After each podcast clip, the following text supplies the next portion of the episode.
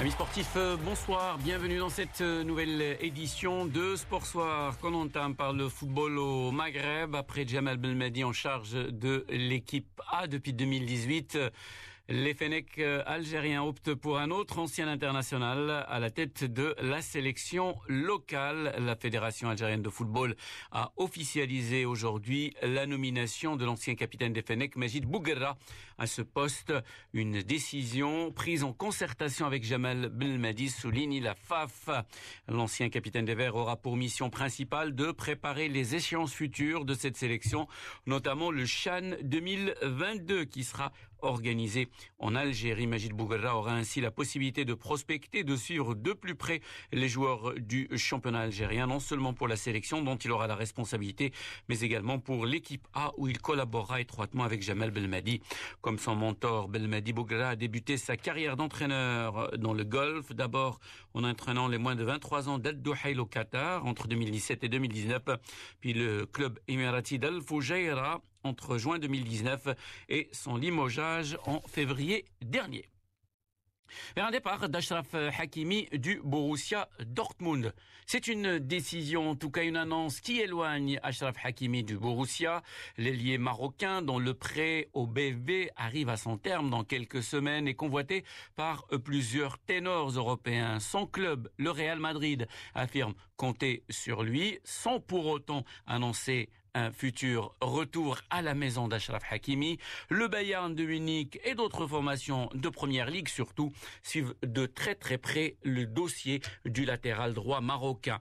Une certitude aujourd'hui, Hakimi quittera Dortmund cet été puisque le club allemand est tombé d'accord avec le latéral droit belge Thomas Meunier.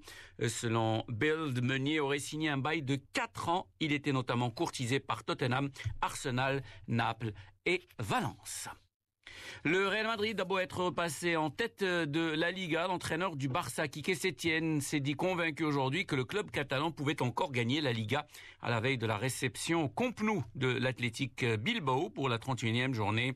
À huit journées de la fin du championnat, le Real et le Barça comptent tous deux 65 points, mais les Madrilènes occupent la tête du classement grâce à leurs meilleurs résultats lors des matchs entre les deux clubs cette saison.